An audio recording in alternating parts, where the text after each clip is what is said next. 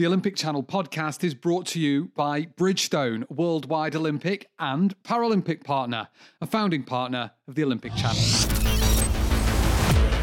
Olympic Channel podcast.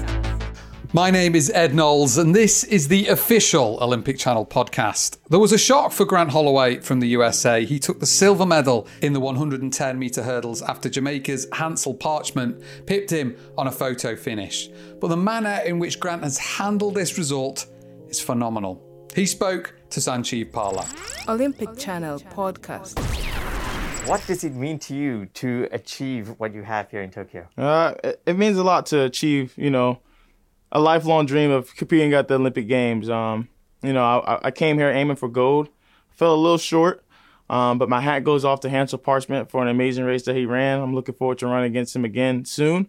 Um, but you know, just to come here and have that lifelong dream of you know running in the Olympics and being you know an Olympic medalist, it means a lot. A lot of athletes say that their first Olympics can be overwhelming but you're used to being under the spotlight. You're used to big meets. Just tell us from your perspective, what was your first experience like? Um, my first experience here at the Olympic Games was was nothing but but a top ten experience. Um, you know, we had you know we had to deal with a little bit of you know protocols and had to do a little bit of extra stuff, but really just to you know be here is a blessing.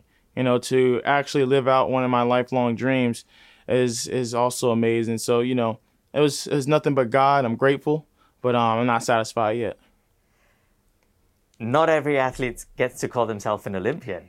And when you took to the start line for your first heat, that came true. Just talk us through what was going what was that like to start the competition here in Tokyo and be able to call yourself an Olympian? I mean, it felt good. You know, first first and foremost, when I got on that start line, I kind of really was happy, you know, with what with, with what I had done. And, you know, it was just one of the things where I just want to keep working hard at it. Um, luckily, I don't have to wait four years. I got to wait three years for the next Olympics, which is a, is, is a blessing. But, um, you know, the main thing is, is for me just to come out um, with, with, with a gold medal next time. You know, I'm happy that I got silver. I'm happy I'm, I'm able to bring a medal back to the United States. Um, one of my main goals is to make sure that I always bring a medal back at every world, at every major, you know, world championship or Olympics. But, you know, just to, you know, start my legacy, you know, as one of the greats is amazing. So I'm happy with that. And with that being said, um, I'm not satisfied. So just watch out. You won your heat, you won your semifinals. Just talk us through what were some of the things that were happening that helped you build your confidence going into the final? Um, I think what really helped build my confidence was just, you know, me being Grant.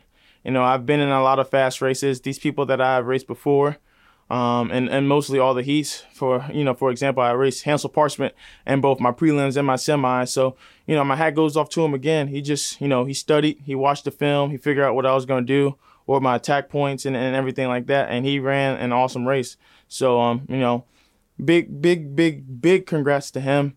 But um, you know, he got the best of me. Um, the next time we race, I'll make sure I get the best of him. And um, and that's what competition is all about. You know, that's the spirit of competing. You know, some days it, it might not be your turn, and some days it is. But you know, you gotta take your wins like you take your losses, and and vice versa. So I'm very happy. I'm very grateful. Um, it's just to the point now where you know we focus and we get ready for the next world championship. A lot of athletes here have spoken about the pressure that they've faced here. You came into this event as the world champion, as the, the favorite for this event. What was it like for you? Did you feel the the weight of expectations on your shoulders in that final? Uh, not at all. You know, I didn't feel no no weight or no pressure. Um, I have my own expectations for myself. You know, the the world has their own expectations for me. Um, I knew what I had to do to win. Um, I just didn't do it. So now, you know, I, I settled with the silver. You know, I have no excuses. He just had the better day for me. Um, with that being said, you know, I'll, I'll, I'll take it for grain of salt. I'll move forward and I'll, I'll get ready for the next world championship. We saw what you did out on track, but we don't know. Can you can you talk us through the race, the final, from your perspective, so we can ride on board with you yeah. during that race? So um, during that race, you know, it was um, we got out the blocks. I usually get out the blocks fast. It's usually like something that I do that's a marquee for me, and then from there, um, Hansel just continued just to you know stay on his arms, and he caught me at the last hurdle. Um, he ran 13:05. I ran 13:09 for the silver. It was a photo finish. So you know, I didn't I didn't just give it away. You know, he had to work to to, to beat me.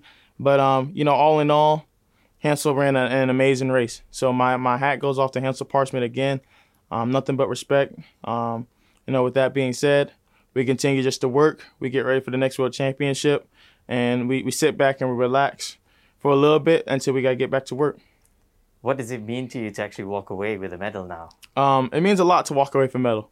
You know, most people can't even do that. Um, I think uh, only 73 people have medal in you know the 110 hurdles. So you know that's just a remarkable thing in itself. And, you know, to add me part of that list is it's great. So now I'm looking forward to just uh, going to World Championships next year in Oregon, um, defending my title.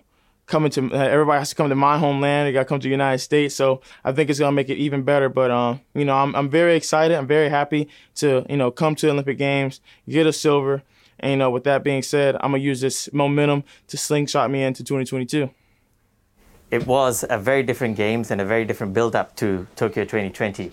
What were some of the struggles that you faced to get yourself here to the start line? Um, I think it was just COVID overall. It was something that held a lot of people back in 2020. Um, we kind of just had a break, but with that being said, you know we're here now. Everybody's you know healthy, and you know we're all we're all trying to get that gold medal. You know I'm, I was blessed and able to walk away with a silver medal around my neck, but you know just to bring back a medal to your country is is a remarkable thing. And you've already talked about what you're going to focus on next. You mentioned the World's coming up, everyone's coming to your hometown. We also know that in the US trials, you came so close to breaking the world record. Is that something you want to own? Yeah, of course. I think everybody wants to own a world record at the time. Um, I was blessed to have the indoor world record that was set uh, many years ago by Colin Jackson of Great Britain. Um, but now you know, my eyes are set on, you know, defending my world cha- my, my world championship title, getting, you know, the world indoor title, um, also. But then also, um, you know, my eyes are always set on that world record. You know, I'm not gunning for it. It's when it when it happens, it happens. But I know I'm capable of doing it. I know, you know, what my body felt like when I did do it. So now it's up to me to to trust my training and go get it. What is something you learned about yourself during this Tokyo 2020 experience? Um, something I learned about myself is that um, you find out who's really in your corner, you know, through it all.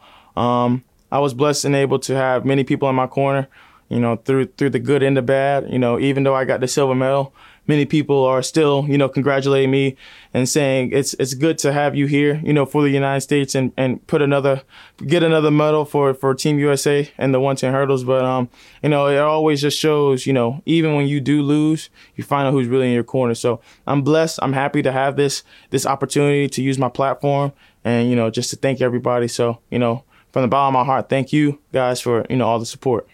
It's been a long journey to get to Tokyo 2020, and I imagine you've been so focused in this one mission.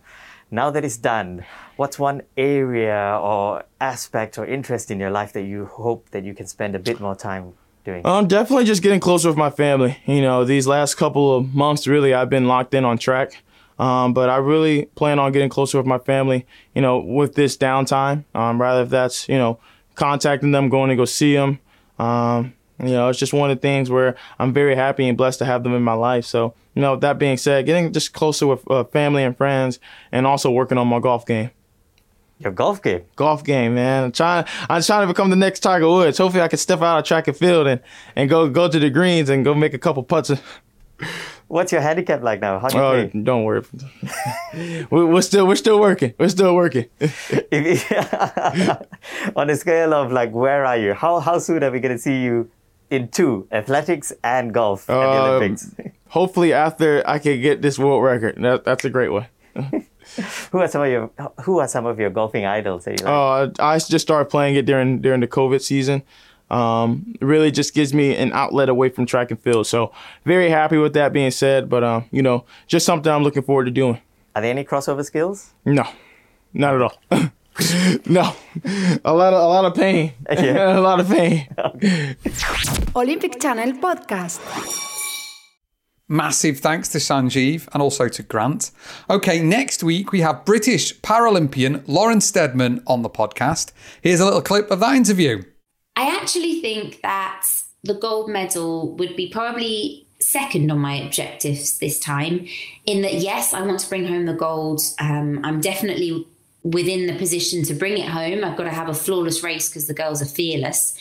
Um, but last time I got myself into such a state emotionally before the race that, you know, I was dreading it. Whereas this time I've had discussions with my coach.